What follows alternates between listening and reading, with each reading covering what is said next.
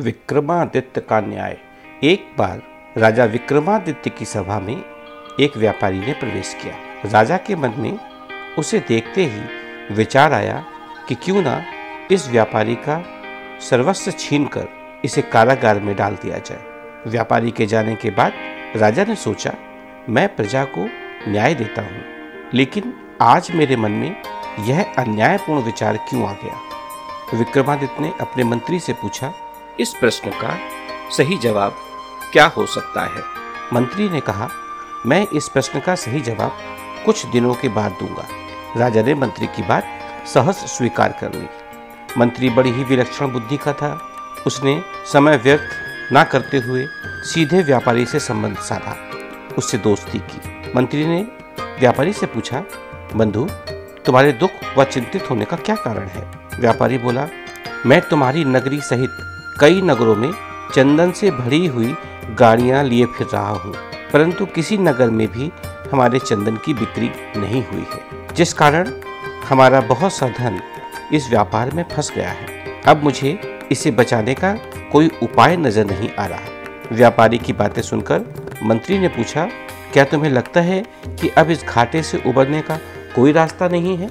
व्यापारी ने हंसकर कहा, एक रास्ता तो है, यदि राजा विक्रमादित्य की मृत्यु हो जाए तो उसके दाह संस्कार के लिए हमारा सारा चंदन बिक सकता है। मंत्री को राजा विक्रमादित्य के प्रश्न का उत्तर मिल गया था। अगले दिन मंत्री ने व्यापारी को आदेश दिया कि वह राजा के भोजन पकाने के लिए प्रतिदिन 50 किलो चंदन की लकड़ी राजमहल को दे दिया करे और उसके बदले नगद धनराशि ले लिया करे। व्यापारी मंत्री के आदेश को सुनकर बड़ा खुश हुआ और अब वो राजा की लंबे उम्र की कामना करने लगा। कुछ दिनों बाद राजा ने फिर उस व्यापारी को देखा।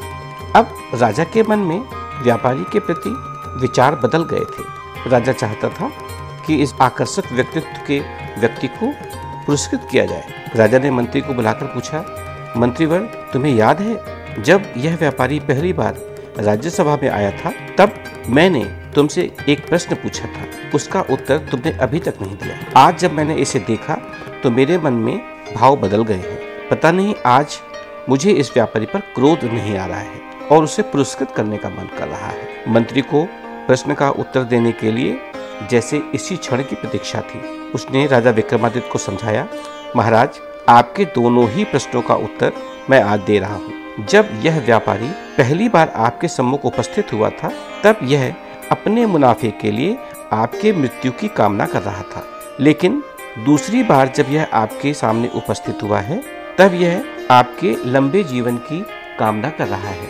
और यही कारण है कि पहले आप इसे दंडित करना चाहते थे और अब पुरस्कृत।